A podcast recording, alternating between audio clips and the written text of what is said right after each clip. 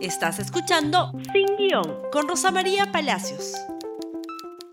Hoy día vamos a hablar de un tema que tal vez les parezca atemporal, pero que es necesario porque muchos de ustedes preguntan algunos conceptos básicos sobre derecho penal para poder seguir qué? Básicamente el caso Lavallato y todas sus ramificaciones. Y hay algunos aspectos que son muy básicos, muy elementales. Este programa no es para abogados, es para no abogados, que los van a ayudar a entender qué cosa es lo que se está discutiendo. Todo lo que les voy a explicar está en el Código Penal. ¿Ok? Muy bien. La primera cosa que hay que saber es que existe algo llamado, y esto está en el título preliminar del código, en la primera parte del código, hay algo llamado principio de legalidad. Y les voy a leer lo que dice el código. Nadie será sancionado por un acto no previsto como delito. Si no está, no está previsto como delito, no te pueden sancionar. Como delito, como falta. Por ley vigente al momento de su comisión. O sea, en el momento en que yo hice eso, ¿era delito o no era delito? ¿Estaba en la ley como delito o no? Ni sometido a pena o medida de seguridad que no se encuentren establecidas en ella, es decir, en la ley. Este principio es fundamental. ¿Por qué? Porque las personas somos libres de hacer lo que queramos, salvo lo que la ley nos prohíbe. No es al revés. ¿Se dan cuenta? No es, yo estoy prohibido de hacer todo salvo lo que la ley me autoriza. No, no, no, no, no.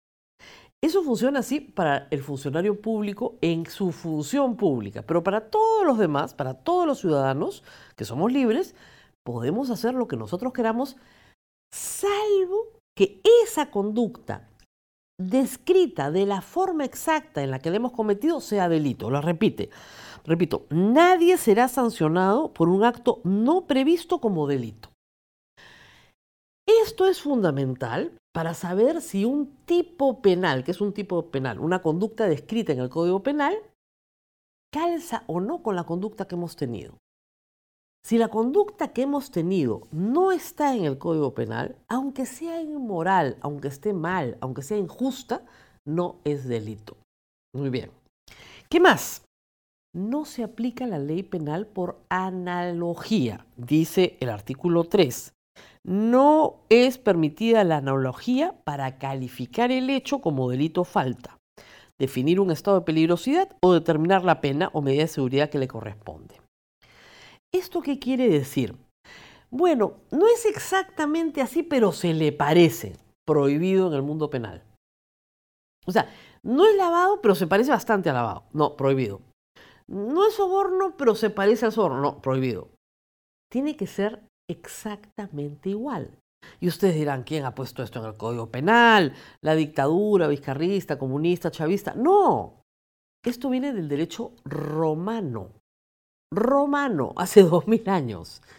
Y es elemental, por eso está, es, el principio de legalidad es el segundo artículo del Código Penal tiene que estar previsto en la ley. Entonces, si mi conducta se parece, no es delito.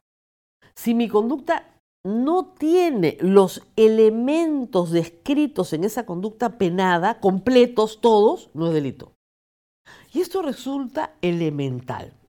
Vamos a usar, sabiendo esto, las descripciones en el código de tres delitos que han sido mencionados en estos días. Vamos a empezar por el cohecho. ¿Qué es el cohecho? Para que ustedes entiendan, el soborno o la coima. Pero ¿qué sucede con estos delitos?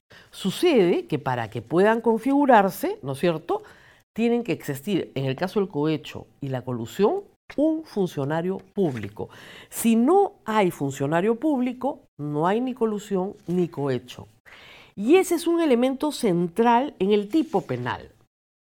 Reitero, si usted no es funcionario público, usted no es el sujeto activo del delito.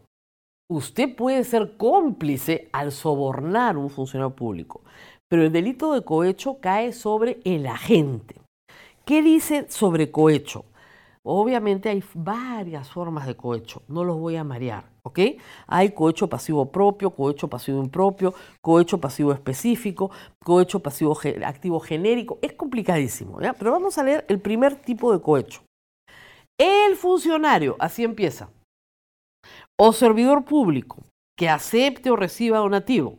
Entonces tiene que haber un funcionario o un servidor público que acepta o reciba donativo, promesa, promesa.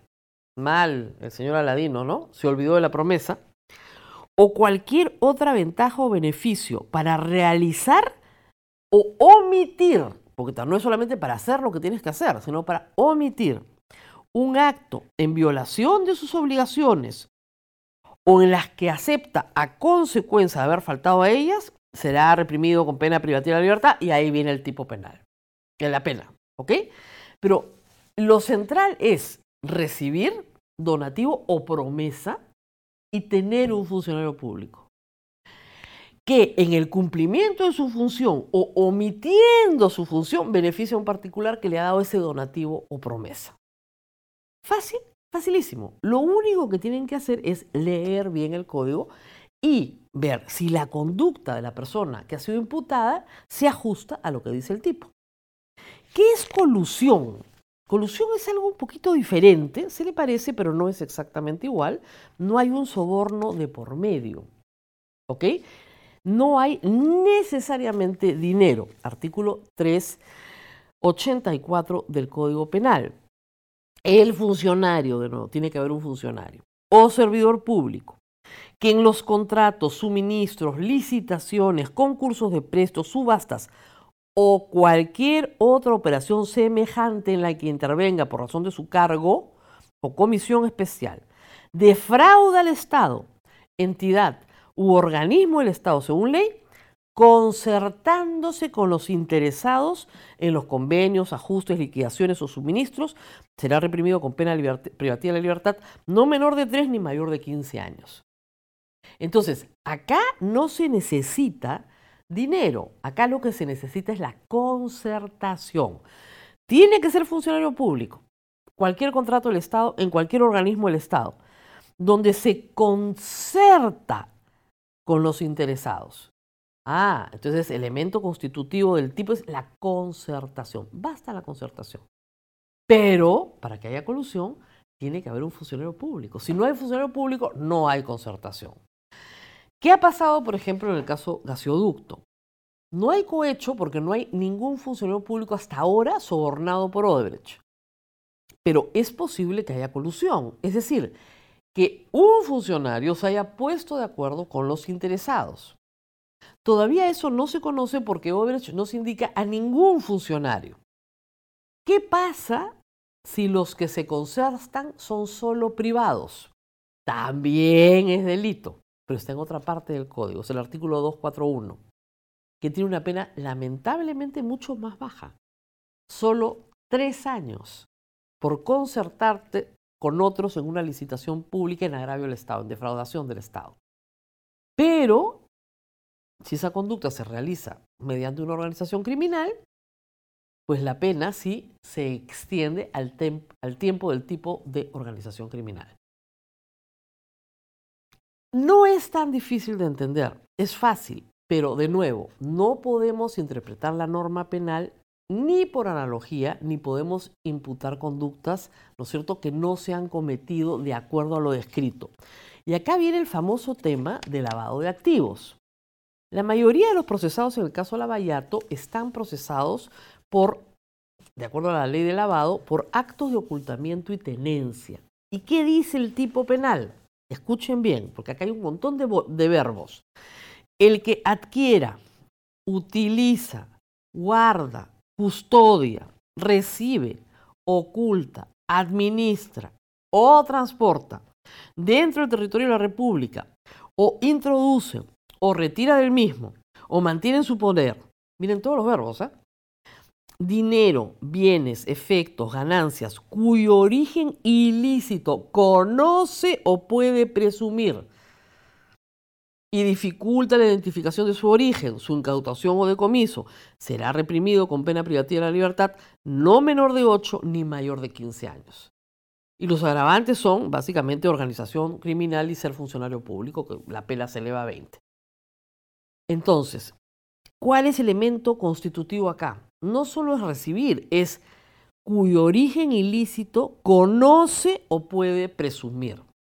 El tema central en lavado de activos es que la persona que custodia, oculta, tiene en su poder, sabe, sabe o puede presumir, y es una presunción que la Fiscalía tiene que probar, que ese dinero proviene de una actividad delictiva. No tienen que probarse el delito fuente, ¿ah? pero sí tiene que saber que viene de una actividad delictiva. ¿Sabía Keiko Fujimori en el año 2011 que el dinero que recibía de Odebrecht provenía de una actividad delictiva? Lo sabía Ollantumala, lo sabía todos los que recibieron, pero Pablo Kuczynski, el Partido Aprista, etc. Lo sabían, sabían que Odebrecht era una organización criminal que se dedicaba al delito. La respuesta es muy difícil para la Fiscalía probarlo. Acabo de estar con el fiscal Vela, dice que sí lo pueden probar. Vamos a ver en juicio cómo se resuelve eso. Pero eso es el centro de todo el debate en el tema del lavado de activos. Y es bueno que ustedes conozcan las normas para que puedan opinar con mucho más libertad. Porque la verdad nos hace libres. Gracias por escuchar Sin Guión con Rosa María Palacios. Suscríbete para que disfrutes más contenidos.